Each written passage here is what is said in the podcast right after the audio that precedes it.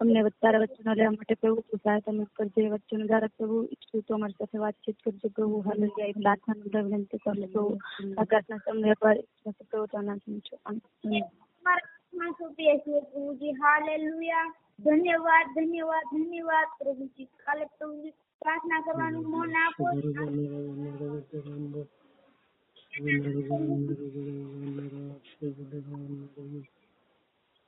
પ્રાર્થના કરીએ છીએ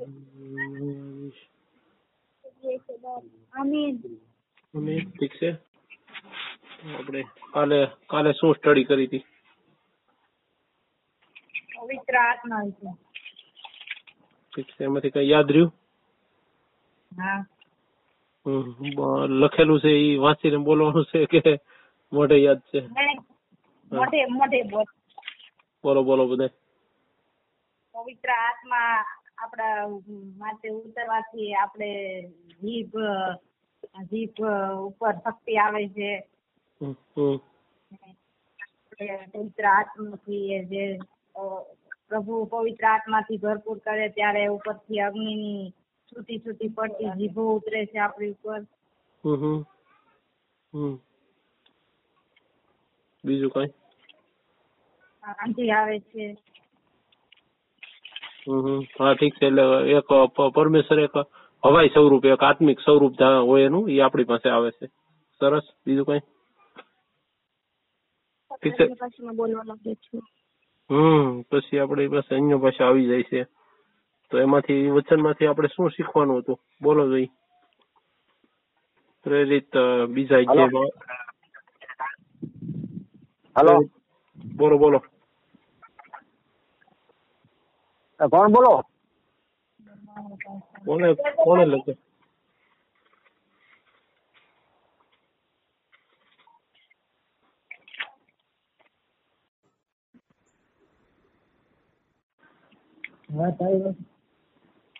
શીખી વાત હા મામા હશે ઠીક છે કઈ વાંધો નહીં પ્રેરિત બીજો અધ્યાય કાઢો જોઈ હું એમાં લખ્યું છું વાંચો જોઈ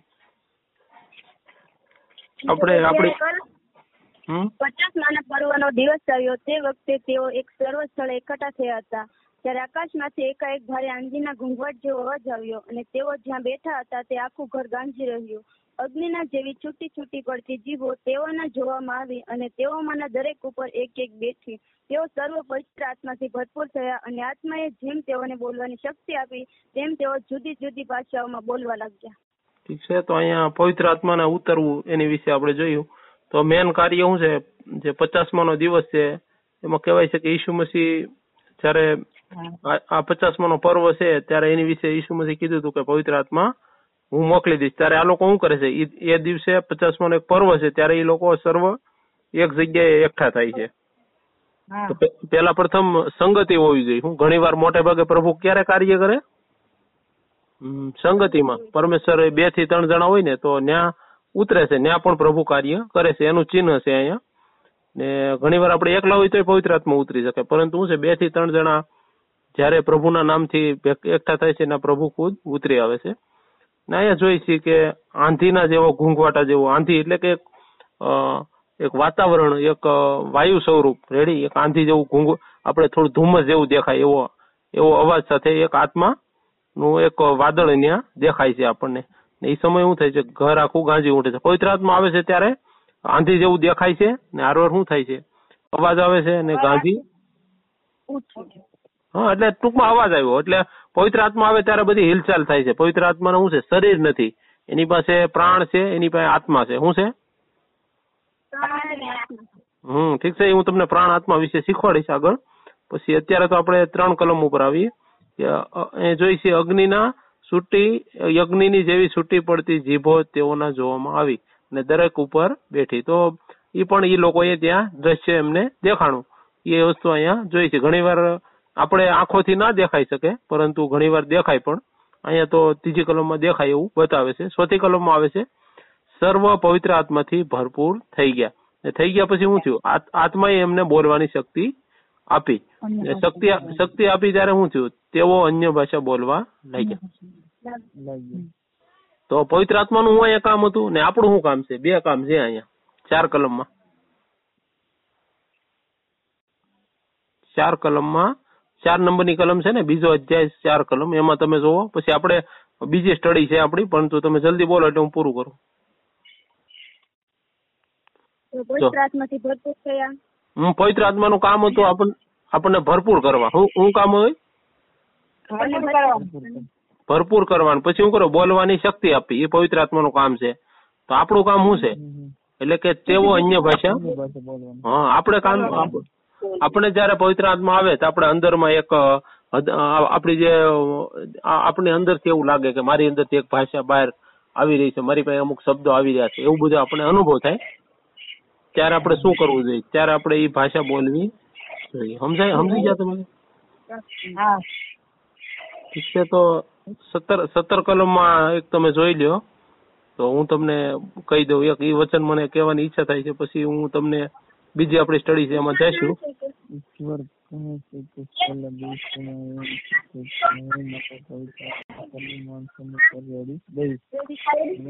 દીકરા તમારા જીવન અને સુંદર થશે અને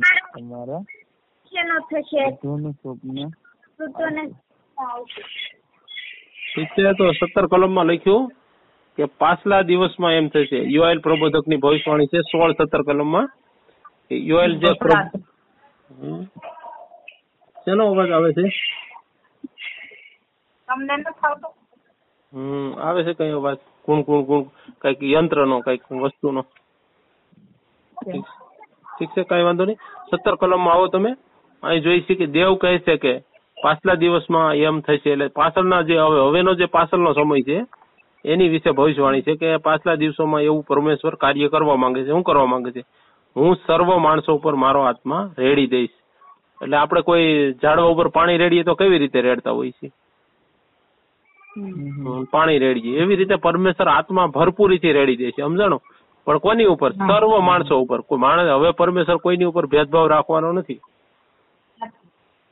આપણે યાદ રાખવું જોઈએ કે પરમેશ્વર પવિત્ર આત્મા માટે કઈ એવું મનમાં રાખતો નથી કે અમુક લોકોને જ મળે ને અમુકને ન મળે. પરમેશ્વરનો પવિત્ર પરમેશ્વરનો જે આત્મા છે એ દરેક વ્યક્તિને મળવો જોઈએ એવી પ્રભુની ઈચ્છા છે. ઠીક છે? તમે તમે પણ એવી પ્રભુનું આ વચન છે એ વચન લઈને પ્રાર્થના કરજો. કે પ્રભુ યો- યોએલ પ્રબોધકમાં તમે એવી ભવિષ્યવાણી કરી છે. પ્રે- પ્રેરિતોનું કામ બીજો અધ્યાય ને એમાં સત્તર કલમમાં કે હું સર્વ માણસો ઉપર મારો આત્મા હેળી દઈશ. અને મારા દીકરા દીકરીઓ પ્રબોધ કરશે વચન અનુસાર પરમેશ્વર હું પ્રાર્થના કરું છું કે સર્વ માણસોમાં હું પણ હું પણ આવું છું. તો સર્વ માણસો એટલે કે મારી ઉપર પ્રભુ તમે હોય તે તમારો આત્મા રેડી દો સમજાણો?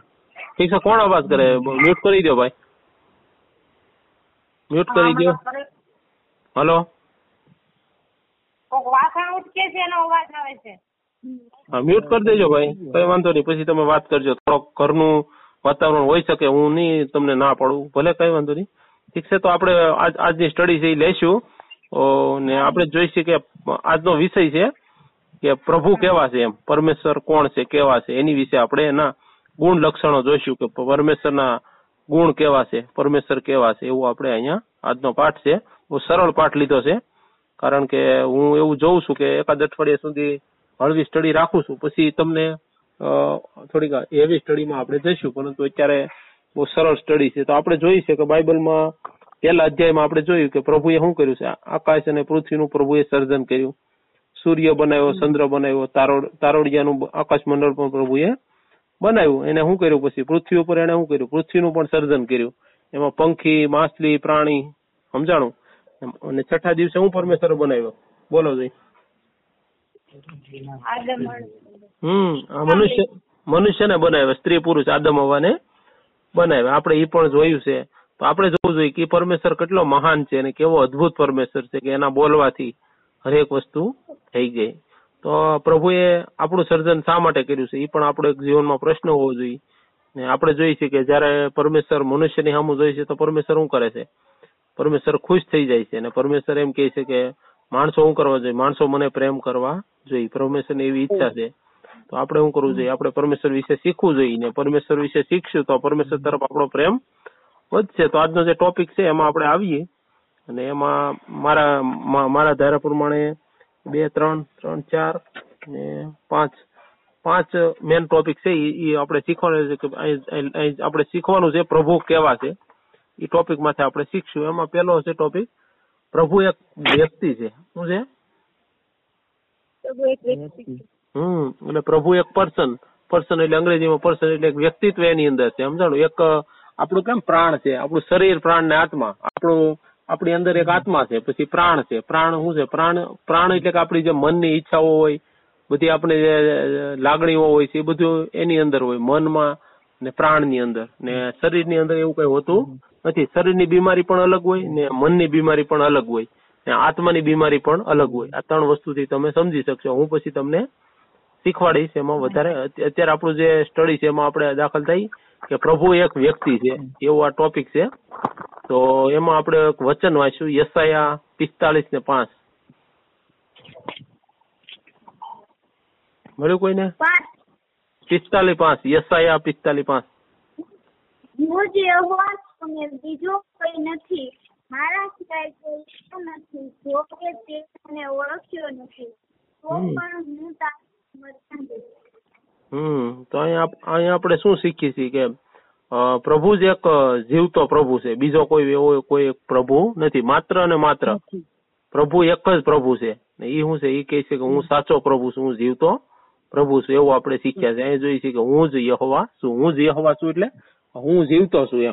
ને હું જ છું, મારી સિવાય કોઈ નથી. હું જીવતો દેવ છું, હું સત્ય દેવ છું. એવું પ્રભુ અહીંયા આપણે જાહેર કરે છે. બીજો કોઈ દેવ નથી, મારા સિવાય કોઈ દેવ નથી. તો આપણે હંમેશા પ્રભુ સિવાય કોઈને દેવ માનવો જોઈએ નહીં. એ યહોવા પરમેશ્વર, ઈસુ મસીહના પવિત્ર આત્મા, ઈ ત્રિએક પરમેશ્વરની હારે એનું એ વ્યક્તિત્વ છે. એમાં આપણે જોઈએ છીએ પ્રભુ એક વ્યક્તિ છે. આપણે જોઈએ છીએ કે પ્રભુ કોઈ બળ પણ નથી. આપણે ઘણી વાર એવું થતું હોય છે કે પવિત્ર આત્મા આવે એટલે એક શક્તિ આવતી છે. પણ પવિત્ર આત્મા આવે ત્યારે પવિત્ર આત્મા એક વ્યક્તિત્વ છે.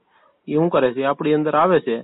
ત્યારે એનામાં લાગણીઓ હોય છે. એ આપણામાં પ્રગટ થાય છે. એમાં કોઈ પવિત્ર આત્મા ખુદ એક વ્યક્તિ છે. સમજાણો? એમાં આપણે શીખ્યા. અહીંયા આપણે જોઈએ કે પ્રભુ કોણ છે? પ્રભુ એક જીવતો અને સત્ય દેવ છે. પછી જોઈ છીએ કે પ્રભુ આત્મા છે. રેડી ને? પ્રભુ આત્મા છે એવું આપણે કઈ શીખ્યા હતા કાલે? અગાઉના દિવસોમાં શીખ્યા હતા? યોહાન ચાર ને ચોવીસ. યોહાન ચાર ચોવીસમાં પ્રભુ કોની હારે વાત કરે છે અહીંયા? ચોથા અધ્યાયમાં યોહાન ચોથો અધ્યાય કોની વટે લખેલો છે? યોહાન નો સુસમાચાર ચોથો અધ્યાય ચોવીસ કલાક અને જેઓ તેને ભજે છે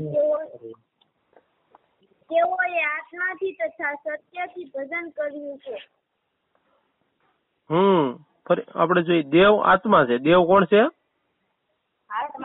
હમ. ઈ ઈ કોઈ મૂર્તિ નથી. દેવ કોઈ મૂર્તિ નથી. ઈ ઈ ઈ આપણે શું છે? એને આપણે જયારે ભજન કરવું જોઈએ એમને એની ભક્તિ કરવી જોઈએ તો આપણે શું કરવું? આત્મા અને સત્યતા આપણામાં હોવી જોઈએ ને આપણે એનાથી એનું પરમેશ્વરનું ભજન આપણે કરવું જોઈએ. એવો આપણે અહીંયા શીખ્યા. દેવને દેવની પાસે શરીર નથી. સમજાણું કઈ? હમ. એની પાસે આત્મા છે ને આત્મા શું છે? આત્મા તો આપણી અંદર આપણી અંદર પણ આત્મા છે અને પરમેશ્વર પાસે પણ આત્મા છે. બધા બે આત્માથી આત્મા મળવો જોઈએ. પરંતુ આપણે શું છે? આપણે શરીરમાં જ ખોવાયેલા રહી આપણને એમ થાય કે મારું શરીર છે ઈ જ આખી દુનિયા છે. આપણે બીજી કઈ ખબર નથી. એટલે આપણે નવા જન્મની જરૂર પડે સમજાણું? અને આપણે એમને જોઈ શકતા નથી. દેવને આપણે શા માટે નથી જોઈ શકતા? કારણ કે દેવ તો એક શું છે? એ તો સાચો દેવ છે ને જીવતો દેવ છે. પરંતુ કઈ જગ્યાએ છે દેવ?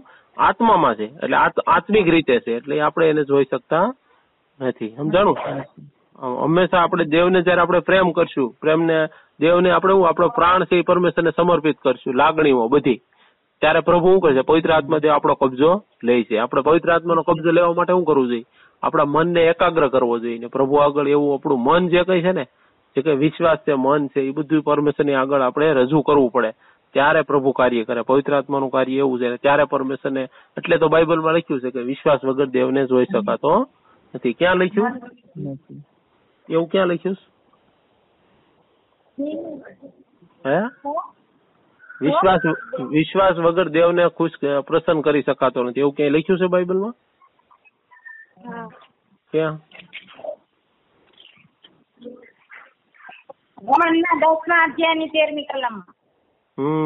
હિબ્રુ હિબ્રુ માં શું લખ્યું છે? હિબ્રુ અગિયારમાં અગિયારમો અધ્યાય. છઠ્ઠી કલમ આજુબાજુ શું લખ્યું છે? ઠીક છે ગોતજો તમે આપણે ખ્યાલ આવે ટૂંકમાં બાઇબલમાં લખ્યું છે આપણે બહારથી વાતો કરતા નથી ઠીક છે? તો એક.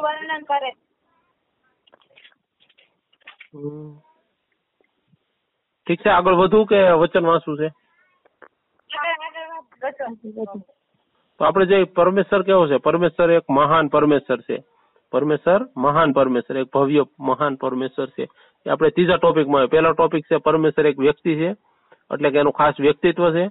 બીજું છે પરમેશ્વર આત્મા છે. અને આત્મામાં આપણે શું જોયું? કે આત્મા અને સત્યતાથી અને આત્માથી પરમેશ્વરનું આપણે ભજન કરવું જોઈએ. ત્રીજો ટોપિક છે પરમેશ્વર કેવો છે? પરમેશ્વર મહાન પરમેશ્વર ભવ્ય પરમેશ્વર છે. એવો ટોપિક છે.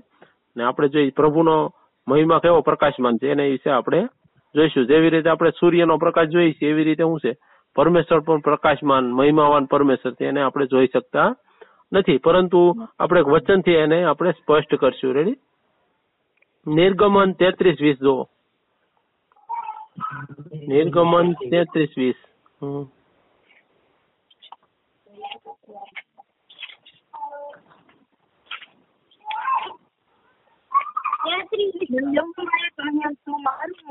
જોઈ શકતો નથી કેમ કે મને જોઈને કોઈ માણસ જીવતો રહી શકે નહીં હમ, તો અહીંયા જોઈ છે, પરમેશ્વર કેટલો પ્રકાશમાન પરમેશ્વર છે.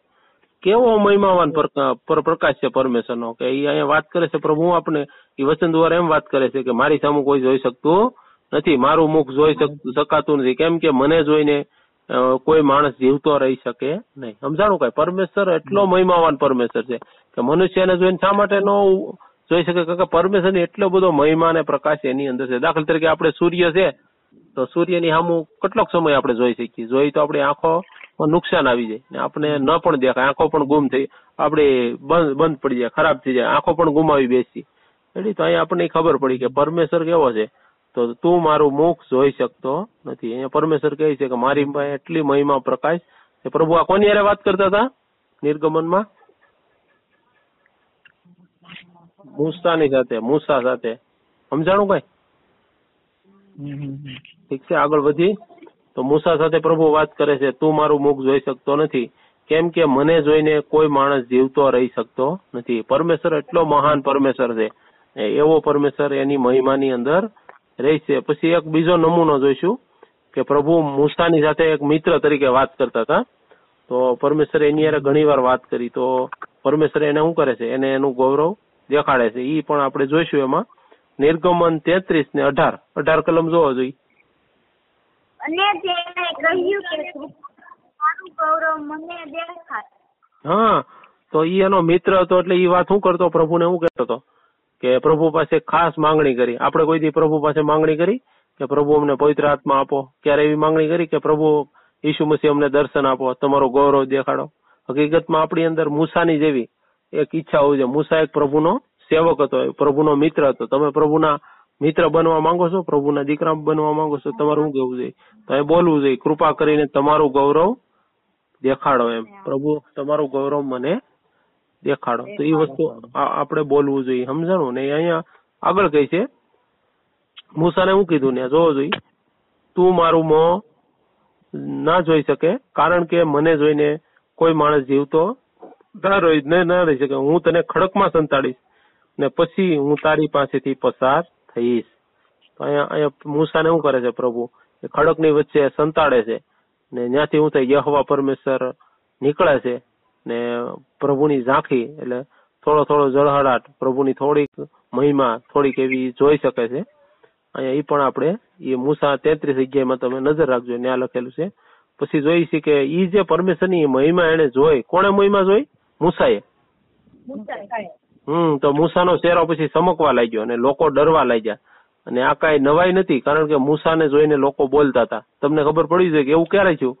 તો નિર્ગમન પંદર ને અગિયાર જોવો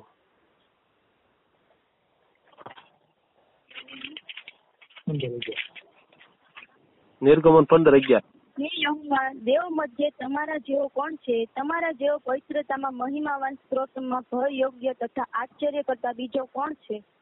હમ તો અહીંયા આપણે જોઈ હું હું કીધું કે જે આપણો શબ્દ છે પરમેશ્વર, મહિમાવાન પરમેશ્વર છે. આપણે એ ટોપિક ભવ્ય પરમેશ્વર છે, મહાન પરમેશ્વર છે. એ વચન આપણું આવી ગયું હે યહોવા, દેવો મધ્ય તારા જેવો કોણ છે? દુનિયાના લોકો ઘણા દેવી દેવતા ભજે છે, ઘણા સ્વર્ગદૂતોને ભજે છે. પરંતુ પરમેશ્વરનું વચન અહીં હું કહે? કે મૂસા એમ કે, આ મૂસા અને લોકો બોલે છે. શું કહે છે? કે દેવોની વચ્ચે તારા જેવો કોઈ દેવ નથી. અને આગળ કહે છે, તારા જેવો પવિત્રતામાં મહિમાવાન કોઈ નથી. એવું એવું અહીંયા વચન? છે. તમને ખબર પડી પરમેશ્વર કેવો છે? મહિમાવાન. હમ મહિમાવાન ભવ્ય પરમેશ્વર. પછી ગૌરવવાન પરમેશ્વર. એ વચન આપણું અહીંયા બીજું ત્રણ ત્રણ ટોપિક પૂરા થયા. હવે ચોથા ટોપિકમાં આપણે દાખલ થયા છીએ કે પરમેશ્વર પવિત્ર છે. ઠીક છે? તમે લખી શકો કે પરમેશ્વર પવિત્ર છે. તો એમાં આપણે આગળ વધીએ છીએ કે એમાં એમાં લખો તમે પેલો યોહાન એક પાંચ. મળે એ વાંચો.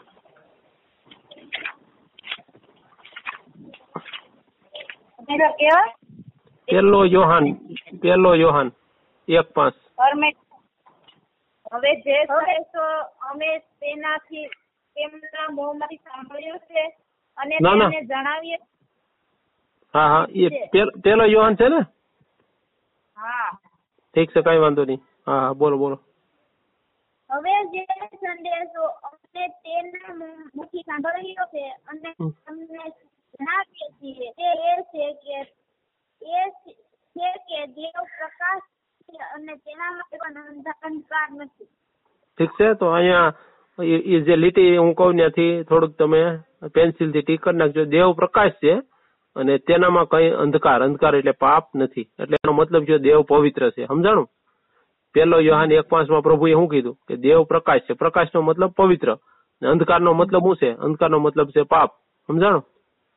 એટલે દેવ પવિત્ર છે અને તેનામાં કઈ અંધકાર નથી. અંધકાર નથી એટલે દેવ કેવો છે? પાપ નથી દેવમાં. દેવ પાપ નો એટલે એને પવિત્ર ગણાય. ઠીક છે? આપણે એક વચન આગળ વાંચીએ કે ગીત શાસ્ત્ર નવ્વાણું ને નવ. ગીત શાસ્ત્ર નવ્વાણું નવ. મળ્યું? આપણા ઈશ્વર યહોવાને મોટો માનો. તેમના પવિત્ર પર્વત પર ભજન કરો. કેમ કે આપણા ઈશ્વર યહોવા પવિત્ર છે. હમ તો આપણો દેવ આપણો દેવ યહોવા કેવો છે? પવિત્ર પવિત્ર. હમ. પવિત્ર દેવ છે. તો એ કલમ તમે લખી નાખજો કે આપણો દેવ કેવો છે? આમ આપણે ઘણી વાર જોઈએ કે પ્રભુ શુદ્ધ છે. ને પ્રભુએ ક્યારેય પાપ કર્યું નથી. ઈસુ મસીહ કેવા હતા? પહેલેથી શુદ્ધ હતા. એને ક્યારેય પાપ કર્યું નથી. પ્રભુ હંમેશા કેવું બોલે છે? ઈસુ મસીહ ક્યારેય ખોટું બોલ્યા નથી. હંમેશા સત્ય જ બોલતા. લોકો એનું પરીક્ષણ કરતા તો ઈસુ મસીહ શું કરતા? ગમે તેમ કરીને સત્ય વાત જ પ્રગટ. પ્રભુની હાજરીમાં આપણે હું ક્યારેય પાપ આપણથી ના થઈ શકે. સમજાણું? કારણ કે પ્રભુ પવિત્ર છે. આપણામાં જયારે પરમેશ્વરનો આત્મા આવી જાય તો ઘણી જગ્યાએ બાઇબલમાં લખેલું છે કે ઈસુ મસીહ અને જે લોકો ઈસુનું નામ લે છે ઈસુને માને છે એને શું કરવું જોઈએ? એને પાપ કરવું ન જોઈએ. એવું વચન લખેલું છે. એટલે અહીંયા આપણે જોઈએ કે દેવ કેવો છે? આપણો દેવ યહવા પવિત્ર છે. હમ. ઠીક છે? હજી એક વચન વાંચ્યું આપણે. પ્રભુ યશાયા પ્રબોધકની હારે વાત કરે છે. યશાયા છ ત્રણમાં વાંચો જોઈએ તેઓ એકબીજાને પોકારીને કહેતા પવિત્ર પવિત્ર પવિત્ર છે સૈન્ય સૈન્યનો દેવ યહોવા આખી પૃથ્વી તેના ગૌરવથી ભરપૂર છે. હમ તો અહીં તમે જોઈશું કે યશાયા નામનો એક પ્રભુનો સેવક છે ને એ શું કરે છે? એની દ્રષ્ટિમાં એક વસ્તુ દેખાય છે એની નજરમાં શું દેખાય છે અને સપનામાં દેખાય છે? દ્રષ્ટિમાં દેખાય છે. શું દેખાય છે કે પ્રભુ પ્રભુ ક્યાં છે? પ્રભુ એક મોટા સિંહાસન ઉપર, મહાન સિંહાસન ઉપર પ્રભુ બેઠા છે અને એનું શું છે? એની બાજુએ અનેક સ્વર્ગદૂતો ઊભા રહી છે અને પ્રભુના ગુણ ગાય છે. પ્રભુને ખુશ કરે એવા ગીત, શબ્દો બોલે છે. પ્રશંસાના શબ્દો શું બોલે છે. પવિત્ર પવિત્ર છે. સૈન્યનો દેવ યહવા. આખી પૃથ્વી તેના ગૌરવથી ભરપૂર છે. પ્રભુ પ્રભુ અહીંયા આપણે જોઈશું કે પ્રભુ ખરેખર પ્રભુ છે સમજાણું કઈ? ખરેખર પ્રભુ છે એની સાબિતી હું? કારણ કે એની પાછળ એના લોકો, આજુબાજુ એના દૂતો, એની આગળ ઊભા રહીને શું કરે છે? એના વખાણ કરે છે. ને લોકો, એના જે સ્વર્ગદૂતો, એનું ખાસ કરીને વખાણ કરે છે. કઈ રીતે કરે છે? પવિત્ર પવિત્ર પવિત્ર છે. સૈન્યનો દેવ યહોવા. આખી પૃથ્વી તેના ગૌરવથી ભરપૂર છે. હમ ઈસુ મસીહનું એક નામ છે. ઈસુ મસીહ નામું છે એક? એનું નામ છે પવિત્ર. પવિત્ર જયારે તમે બોલો ને તો ઈસુનું નામ છે. સમજાણું? એ પણ આપણે શીખવું જોઈએ. ને યસાએ શું જોયું? એ આપણે જોઈ છે. યસાએ એ જોઈને હું બોલ્યો એ તો ગભરાઈ ગયો અને એ બોલવા લાગ્યો હું તો પાપી માણસ છું ને પ્રભુ તો પવિત્ર છે. મારું શું થશે એ કે? એવી રીતે યસાયા વાત કરે છે. અહીંયા તમને ખબર પડી જાય કે પ્રભુ યશાયાને દર્શન આપ્યું તો યશાયાની કેવી પરિસ્થિતિ થઈ ગઈ? એ પછી બોલવા માંડ્યો હું તો અશુદ્ધ ઓઠ વાળો માણસ છું. સમજાણું? તો આ બીજો એક ટોપિક છે. હાલો આ સિસોટ એની વાગે? કોણ લોકો આવું કઈ ડિસ્ટર્બ કરી દે?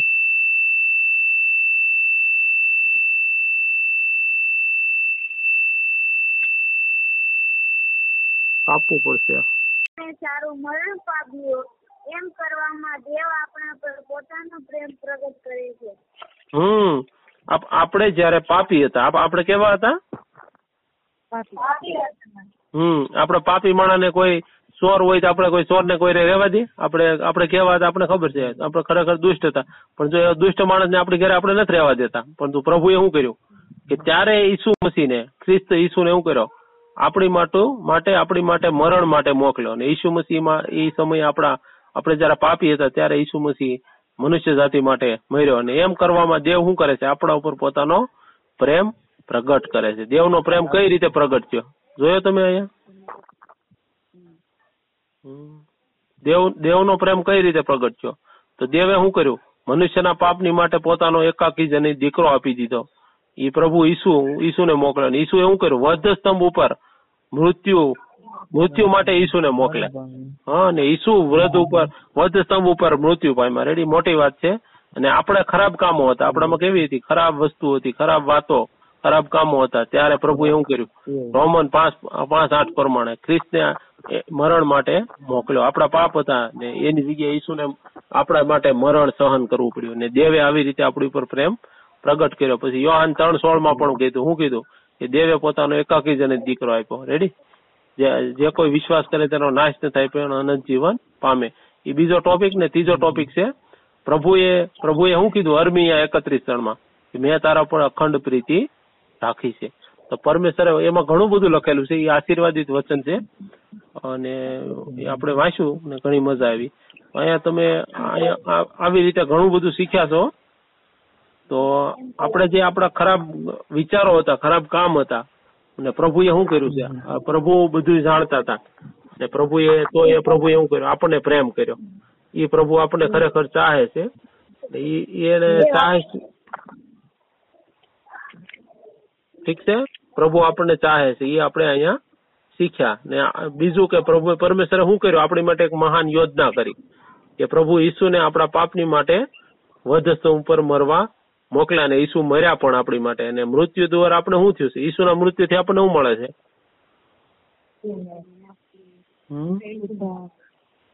આપણને મોક્ષ, છુટકારો મળે છે, પાપની માફી મળે છે. સમજાણું? અનંત જીવન મળે છે. ઈસુના મૃત્યુ પછી પવિત્ર આત્મા પણ મળે છે. આપણે અહીંયા જોઈ છીએ કે ઈસુ શું કર્યું? ઈસુ આપણા પાપ માટે મરી ગયા અને મરેલા ન રહ્યા. પછી ત્રીજા દિવસે શું થયું? બે બે ત્રણ દિવસ કબ્રમાં રહે ત્રીજા દિવસે શું થયું? ઈસુ મસીહ રવિવારના દિવસે શું થયું? ઈસુ મસીહ જીવતા થયા. ને એ રીતે ઈસુ મળદું થઈને અંદર કબ્રમાં ન પડ્યા ત્રીજા દિવસે ઈસુ મસીહ જીવતા થયા. આપણી માટે ઈસુ મસીહ એક ઉદ્ધાર કરવા વાળો દેવ છે. સમજાણો? આપણો ઉદ્ધાર કોઈ કરી શકે એમ નથી. તો પ્રભુ શું કે છે? પ્રભુ ઈચ્છે છે કે તમારા પાપ દૂર થાય. એ માટે પ્રભુ એક યોજના કરે છે. સમજાણું? પ્રભુ આપણા પાપને દૂર કરવા માટે આપણી માટે ઈસુ મસીહ મરી ગયા. કોઈ મર્યું નથી આપણી માટે. પણ પ્રભુ ઈસુ મસીહ મર્યા એ આપણે વિશ્વાસ કરી છે. આપણે જોયું કે પ્રભુએ એના આત્મા દ્વારા સાક્ષી આપી. ઈસુ શું થઈ ગયા? ઈસુ મૃત્યુમાંથી જીવતા થયા અને અત્યારે પિતાને જમણે હાથ ગયા. શું કર્યું? આપણી માટે બધી વ્યવસ્થા પ્રભુ કરી રહ્યા છે. એ આપણે અહીંયા જોઈ છીએ. તમે જાણો છો કે પ્રભુ પ્રભુ તમને કેટલો પ્રેમ કરે છે? સમજાણો? આજ તમે હૃદયથી જાણી શકો છો કે ખરેખર પ્રભુ આપણને કેટલો પ્રેમ કરે છે. રેડી. આપણે આપણે હૃદયમાંથી બોલવું જોઈએ. શું બોલવું જોઈએ? કે હું તને પ્રેમ કરીશ. શું કેવું જોઈએ પ્રભુને? હમ. હું તને પ્રેમ કરીશ. હમ એવું કોક બોલતું હતું એવું કોઈ વ્યક્તિ બાઇબલમાં બોલ્યું કોઈ? યાદ આવે છે કોઈનું નામ? હમ ના તો સરસ. તો આપણે હું કહું છું દાઉદ રાજા એમ કેતો હતો. દાઉદનું ગીત શાસ્ત્ર વાંચ્યું ને? તો એમાં લખે છે દાઉદ એમ બોલતો હતો હું તને પ્રેમ કરીશ. હે પ્રભુ હું તને પ્રેમ કરીશ. તો દાઉદ એવી રીતે કરતો હતો પરમેશ્વર એવું કહેતો હતો? કે હું તને પ્રેમ કરીશ. તો આપણે પણ બોલવાનું છે આજ કે પ્રભુ હું તને ખરેખર પ્રેમ કરીશ. તો અહીંયા ગીત શાસ્ત્ર ગીત શાસ્ત્ર અઢાર ને એક. વાંચો જોઈ. બધાને મોઢે બોલવાનું છે. ગીત શાસ્ત્ર અઢાર એક. હે યહોવા મારા સામર્થ હું તારા પર પ્રેમ રાખું છું? પેલી જ ને રાખું છું. હમ. કરું છું. ઠીક છે. અ- અઢાર એક એવું છે? ગીત શાસ્ત્ર અઢાર એક. મળ્યું કોઈને? ભાઈ સુખરા હે યહોવા મારા સામર્થથી હું તારા પર પ્રેમ રાખું છું. ઠીક છે. અહીંયા કે છે હે યહોવા મારા સામર્થ્ય એટલે મારી શક્તિ હું તારા પર પ્રેમ રાખું છું. બધું અલગ અલગ છે. તમારે યકારે ભાઈ સામે હેઠે થોડી નથી જવાનું. હે યહોવા જો ને ટપકું માર્યું. હે યહોવા, મારું સામર્થ એટલે કે મારી શક્તિ, મારો દેવ એમ. સમજાણું? હે યહોવા, મારા દેવ, મારા શક્તિ, મારું સામર્થ, હું તારા પર પ્રીતિ રાખું છું. સમજાણું કઈ તમને? એમ બોલવાનું છે હું તારા ઉપર પ્રેમ રાખું છું. હે યહોવા હું તારા ઉપર પ્રેમ રાખું છું. બોલો જોઈ. રાખું છું હા. હે યહોવા હે યહોવા પર પ્રેમ રાખું છું. હમ એનો મતલબ છે હે યહોવા હું તને પ્રેમ કરીશ. હે પ્રભુ હું તને પ્રેમ કરીશ. બોલો. હમ ઠીક છે તો તમે હું તને પ્રેમ કરીશ. ઠીક છે એ આપણે વચન બનાવવાનું આપણી રીતે. પ્રભુનું વચન હોય ને એને આપણી માટે આપણે કબૂલ કરવાનું કે પ્રભુ આ વચન હું દાઉદ બોલતો હતો હવે હું બોલું છું. આપણે આપણને જેમ લાગુકરણ પણ થાય ને એવી રીતે આપણે શું કરવું જોઈએ? પ્રભુનું વચન બોલવું જોઈએ. તો આપણે અહીંયા ઘણું- બધું શીખ્યા છીએ અને આપણો ઘણો બધો ટાઈમ થઈ ગયો છે. ને કાલની જેમ આપણે દોઢ કલાક નથી લેવી કારણ કે તમે લોકો પછી વધારે વધી જાય છે. તો હું થોડુંક શીખવાડીને અહીંયા પૂરું કરી. એક વચન તો આપણે મોઢે કર્યું છે. ઠીક છે? તો નાની પ્રાર્થના કરીએ. કે વાલા ઈશ્વર? મારા મારા પાપોને માટે?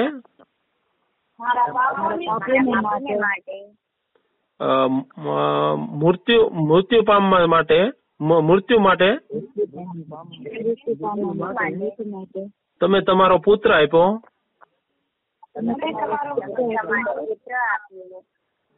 હું તમારો આભાર માનું આપ્યો એ માટે હું તમારો આભાર માનું છું તમારો આભાર માનું છું. ઠીક છે? તો આપણે અ, આપણે ઈશ્વરના બાળક આપણે બનવું છે ઈશ્વરનું સંતાન બનવું છે. તો આપણે શું કરવું પડશે? તો એના જે એ બી ને સી ત્રણ ટોપિક છે એ તમારે અ, કબૂલ કરવાના છે ને લખવાના છે. પેલું છે કે તમારે પાપ કબૂલ કરવાના છે. શું કરવાનું છે? પેલું છે તમારે પાપ કબૂલ કરવાનું છે. બીજું છે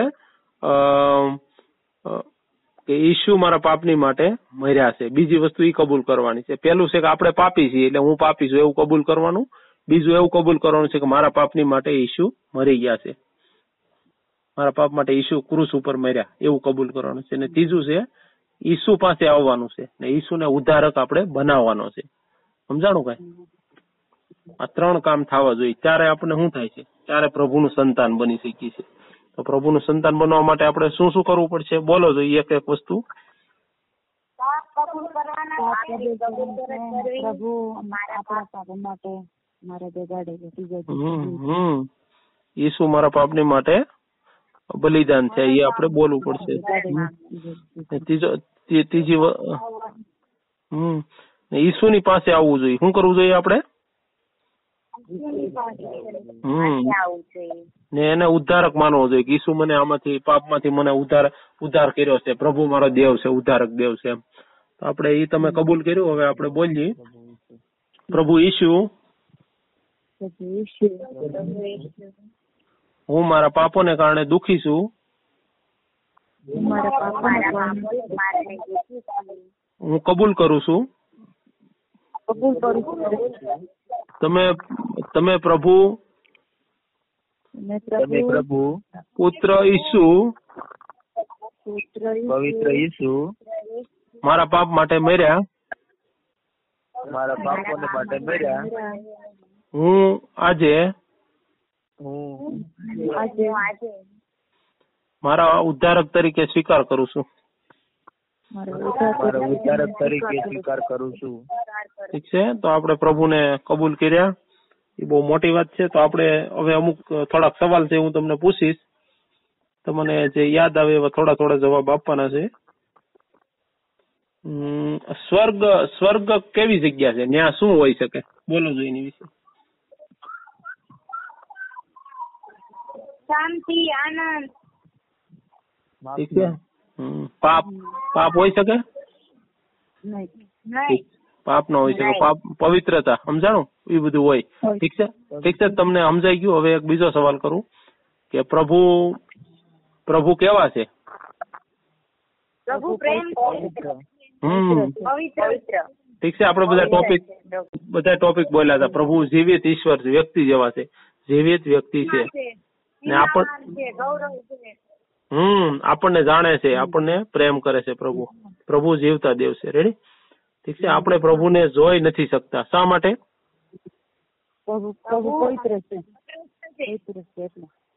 પ્રભુ આત્મા છે. સમજાણું?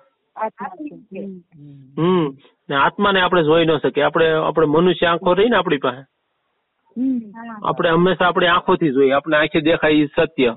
એ આંખોથી ન દેખાય તો ખોટું. સમજાણું. એટલે આપણે ઘણી વાર આંખો આંખોથી ઈશ્વરને જોવા જઈએ.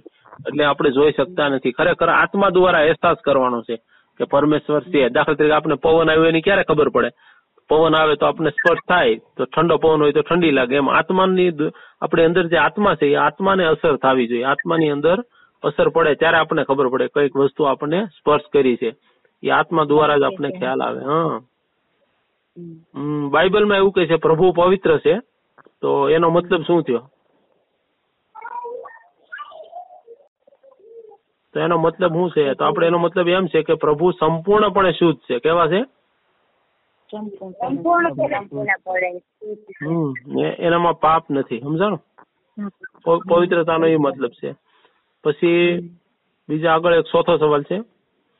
આ પ્રભુ મને ચાહે છે એવી- આપણે ક્યારે ખબર પડે? પ્રભુ આપણને પ્રેમ કરે એવી ક્યારે ખબર પડી? આપણે એટલા પાપ કરી તો પ્રભુ આપને સ્વીકાર કરે હમ એના પુત્રને? એના પુત્રને આપણી માટે મોકલ્યો સમજાણું? પુત્ર ઈસુ મસીહને મોકલ્યો સત્ય વાત છે ને?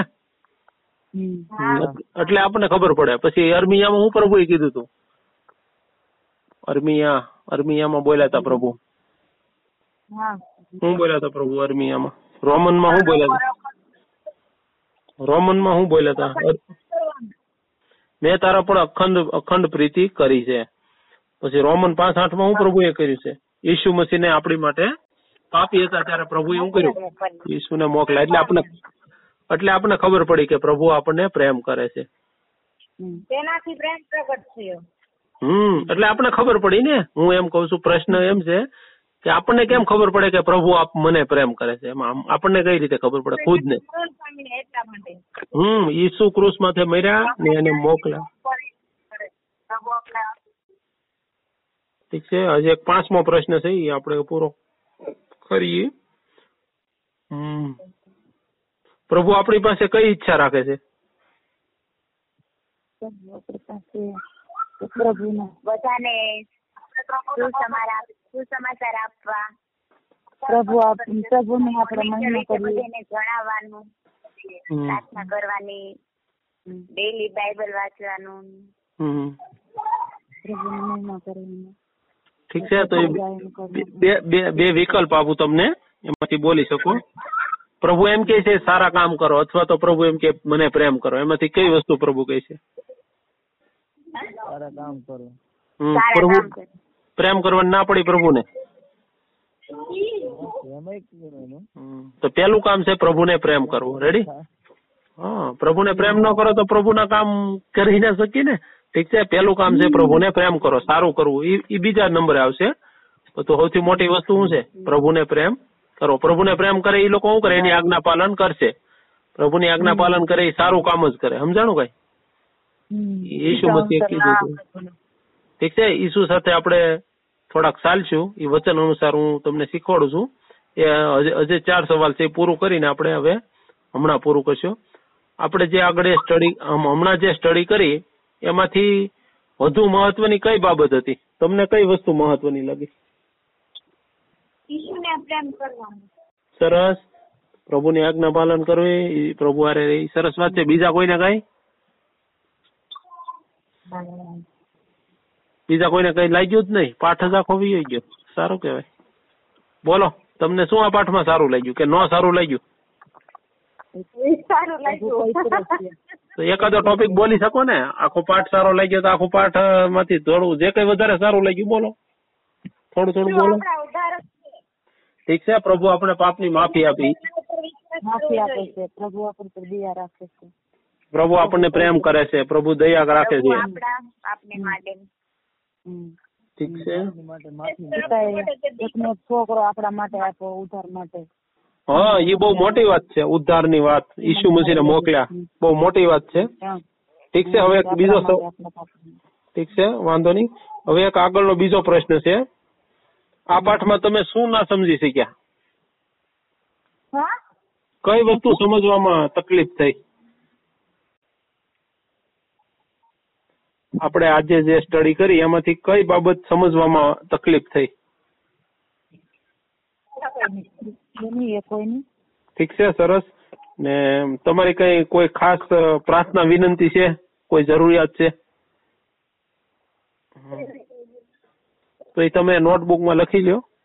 ને એની માટે પ્રેયર કરશું આપણે. ને અત્યારે તમે રાતે મીટિંગ પૂરી થાય ત્યારે પણ કરી શકશો. એટલે તમારો જે પ્રાર્થના વિષય છે એ તમારી નોટબુકમાં એક પ્રાર્થના બુકમાં હોવું જરૂરી છે. ઠીક છે? હમ. પછી તમે પ્રભુ માટે પ્રાર્થના પછી પ્રભુના ગીત પછી ધન્યવાદના શબ્દો એવું કઈ લખવાની શરૂઆત કરવા ઈચ્છો છો? તમને એવું થાય છે કે ખરેખર હું પ્રભુથી બહુ દૂર હતો? હું ક્યારેય પ્રભુના ગીત નથી ગાતો? પછી પ્રભુને ક્યારે હું. એવી સારી પ્રાર્થના નથી કરતો પ્રભુને ગમે એવી. પછી આભાર સ્તુતિના શબ્દો નથી બોલતો. પ્રભુનું નામ લઈને ઈશુનું નામ લઈ કે ઈશુ મારી માટે ક્રુસ ઉપર મેરે એવું એવું ગીત ગાવાની જરૂર છે. એવી મારે પ્રાર્થના કરવાની જરૂર છે. એવી આભાર સ્તુતિના શબ્દો બોલવાની જરૂર છે. હમ? ઠીક છે તો એ ટોપિક તમે લખી નાખો આજે. કે તમે કે હું આજથી આવી રીતે હું પ્રાર્થના કરીશ. અમુક પ્રાર્થનાઓ તમારે નોટબુકમાં લખવાની છે. પછી તમારે આરાધના ગીત લખવાના છે કે તમારે આવા ગીત પ્રભુ પાસે ગાવા છે. પછી તમારે અમુક પ્રભુને મહિમાના શબ્દો આવા બોલવા છે. એ બધું આખું લિસ્ટ તમે તૈયાર કરજો. પ્રભુ આ વચનથી તમને આશીર્વાદ કરે. સહેલી પ્રાર્થના કરું? હલો? શિક્ષક ઠીક છે? કમ્પ્લીટ થઈ ગયું તમારું કામકાજ? નોટબુક લખવાનું? ઠીક છે. સેલે શું લખાવ્યું? તમે પ્રાર્થના કરવાનું કેતો તો. ત્રણ વસ્તુ કીધી મેં. પ્રાર્થના પછી આભાર સ્તુતિના શબ્દો આભાર સ્તુતિના શબ્દો ને આરાધના એટલે કે ગીત પ્રભુનું ગીત. આ ત્રણ વસ્તુ તમારે લખવાના છે ને તમારે કાલે એકાદું રજૂ કરવાનું છે. કોઈ પણ વ્યક્તિને ઈચ્છા થાય ને તો કહેવાનું કે હું પ્રાર્થના કરાવીશ. પછી કોઈ એમ થાય કે મારા આભાર સ્તુતિના શબ્દો બોલવા છે, તો પરમેશ્વરના મહિમાના શબ્દો પણ બોલી શકશે. મારી સાથે ના બોલે તો ઘરે પણ અલગ સમય કાઢીને બોલે. સમજાણું? ઈ ના થાય તો હું એક ગીત પણ પોતાની રીતે લખી શકે અથવા તો એવું સારું ગીત લાગતું હોય તો ગાઈ પણ શકે. રેડી? આ ત્રણ કામ તમારે તમારી રીતે નોટબુકમાં લખવાનું છે. મને સમજાણું કઈ? વચન વાંચવાનું છે, બાઇબલ મનન કરવાનું છે બધું કામ કરવાનું છે. પ્રાર્થના કરવાની છે. સમજાણું? પવિત્ર આત્મા માંગવાનો છે. બધું કાર્ય કરવાનું છે. ઠીક છે? ઠીક છે? તમને સમજાઈ ગયું બધું કોઈ સવાલ કોઈ સમસ્યા? બોલો. તો પ્રાર્થના કરું શૈલી હા ધન્યવાદ પ્રભુ ધન્યવાદ પ્રભુ પરમેશ્વર ધન્યવાદ કરે છે રાત્રિકાળની મીટિંગ ને ઉર્ગ લાંબા કાંધરિયા કુરારા શિરે બે નરગા નરગડ ગણગ શિયારા બરાબા પ્રભુ મહિમાવાન પ્રભુ પરમેશ્વર તમારી મહિમા ને પરમેશ્વર અમે જાણી નથી શક્યા પરમેશ્વર એવા અમે પરમેશ્વર પાપી મનુષ્ય છે પરમેશ્વર તમે તમારી મહિમા માટે પરમેશ્વર તમે અમને પ્રેમ કરો છો એ માટે પરમેશ્વર તમે પ્રભુ ઈશુને પરમેશ્વર આ જગતમાં મોકલ્યો અને ઈસુ મસીહ અમારી માટે પરમેશ્વર એક દુઃખદાયક મરણ પરમેશ્વર સહન કર્યું. ઓગણચાલીસ કોડા ખાધા પરમેશ્વર. અમારી બીમારીઓ માટે પરમેશ્વર. અમારા પાપો માટે ઈસુ ખુશ ઉપર મરી ગયો પરમેશ્વર. અને એ પરમેશ્વર એ કબ્રમાં સમાઈ ન શક્યો પરંતુ ત્રીજા દિવસે પરમેશ્વર જીવતો થયો વાત પર પ્રભુ અમે વિશ્વાસ કરીએ છીએ. પ્રોક્લેમ એન્ડ પ્રોક્લેમ ઘોષિત કરીએ છીએ. ઉડબ લાંબા રીબે રીખે નરગા રાબા રાબા રાબા ધન્યવાદ ધન્યવાદ ધન્યવાદ પરમેશ્વર. પવિત્ર આત્મા હોલી ગોસ્ટ પરમેશ્વર. આ સમયે અમે તમને પરમેશ્વર તમારી મદદ માંગે છે પરમેશ્વર. જે લોકો મધ્ય પરમેશ્વર તમે ઉતરી આવો પરમેશ્વર. તમારા લોકો મધ્ય પરમેશ્વર. સંપૂર્ણ આશીર્વાદ પરમેશ્વર. આજના દિવસે અમે ઘોષિત કરીએ છીએ પરમેશ્વર. જે લોકોને પવિત્ર આત્માનો અભિષેક નથી પરમેશ્વર એ હરેક અભિષેકો પરમેશ્વર. આજ આ પ્રાર્થનાથી પરમેશ્વર, આત્મા દ્વારા પરમેશ્વર, તમે ઉતારો પરમેશ્વર, સ્વર્ગદૂતોની ભાષાથી પરમેશ્વર, સ્વર્ગદૂત એન્જલને કાર્ય કરવા માટે પરમેશ્વર, સ્વર્ગદૂતોને કામ કરવા માટે પરમેશ્વર, અમે કામ પરમેશ્વર ઈશ્વરના નામથી ઘાસ- ઘોષિત કરીએ છીએ. આ સમયે પ્રભુના આત્માને પરમેશ્વર, તમે રેડી દો પરમેશ્વર. તમે કહ્યું કે હું સર્વ મનુષ્ય ઉપર મારો આત્માને રેડી દઈ છે વચન અનુસાર પરમેશ્વર, જે લોકો ઓનલાઈન પરમેશ્વર સાંભળી રહ્યા છે એક વ્યક્તિ ઉપર પરમેશ્વર, તમારો સામળ તમારો અભિષેક પરમેશ્વર તમે બાપ્તિસ્મા પવિત્ર આત્માનો ઊંડેલો પરમેશ્વર એવી ખાસ પ્રાર્થના કરી છે પરમેશ્વર. ઈશુના નામથી અમે કમાન્ડ આપીએ છીએ પરમેશ્વર. તમારા દીકરાના નામથી તમે કીધું છે હું આ કાર્ય કરીશ પરમેશ્વર. એ વચન અનુસાર પરમેશ્વર. ધન્યવાદ ઈશુ ધન્યવાદ ઈશુ પરમેશ્વર. ધન્યવાદ પ્રભુ. તમે હરેક કબજો લ્યો પરમેશ્વર. હરેક વાતાવરણ પરમેશ્વર. મહિમાનું વાતાવરણ પરમેશ્વર. તમે હરેક વ્યક્તિ મધ્ય ઉતારો પરમેશ્વર હિલિંગ ટચિંગ પરમેશ્વર ઈશુના નામથી પરમેશ્વર. હરેક બીમારીની આત્મા દુષ્ટ આત્માની શક્તિ ઓડમાં લાંબા રીબે રીખે નરગા નરગડગા જરગન ગરગસી યારા બરાબા પરમેશ્વર ઈશુના નામથી પરમેશ્વર અમે ઘોષિત કરીએ છીએ. હરેક દુષ્ટ આત્માની શક્તિ. ઈશુના નામથી નિકલ નિકલ. પ્રભુ તમારો કબજો સંપૂર્ણપણે છે પરમેશ્વર. જે લોકો પરમેશ્વર તમારી વાત સાંભળે છે હરેક લોકો મધ્ય પરમેશ્વર તમારો આત્મા ઉતર્યો એ માટે ધન્યવાદ. હું વિશ્વાસ કરું છું. હરેક વ્યક્તિને પરમેશ્વર તમારો આત્મા સ્પર્શ કર્યો પરમેશ્વર. ધન્યવાદ પ્રભુ ધન્યવાદ. હરેક દુઆ પ્રાર્થના સાંભળી ધન્યવાદ. પ્રભુ ઈશુના શ્રી તમારા નામથી માંગશે. આમીન. પિતાનો પ્રેમ? પિતાનો પ્રેમ. ઈશુની કૃપા?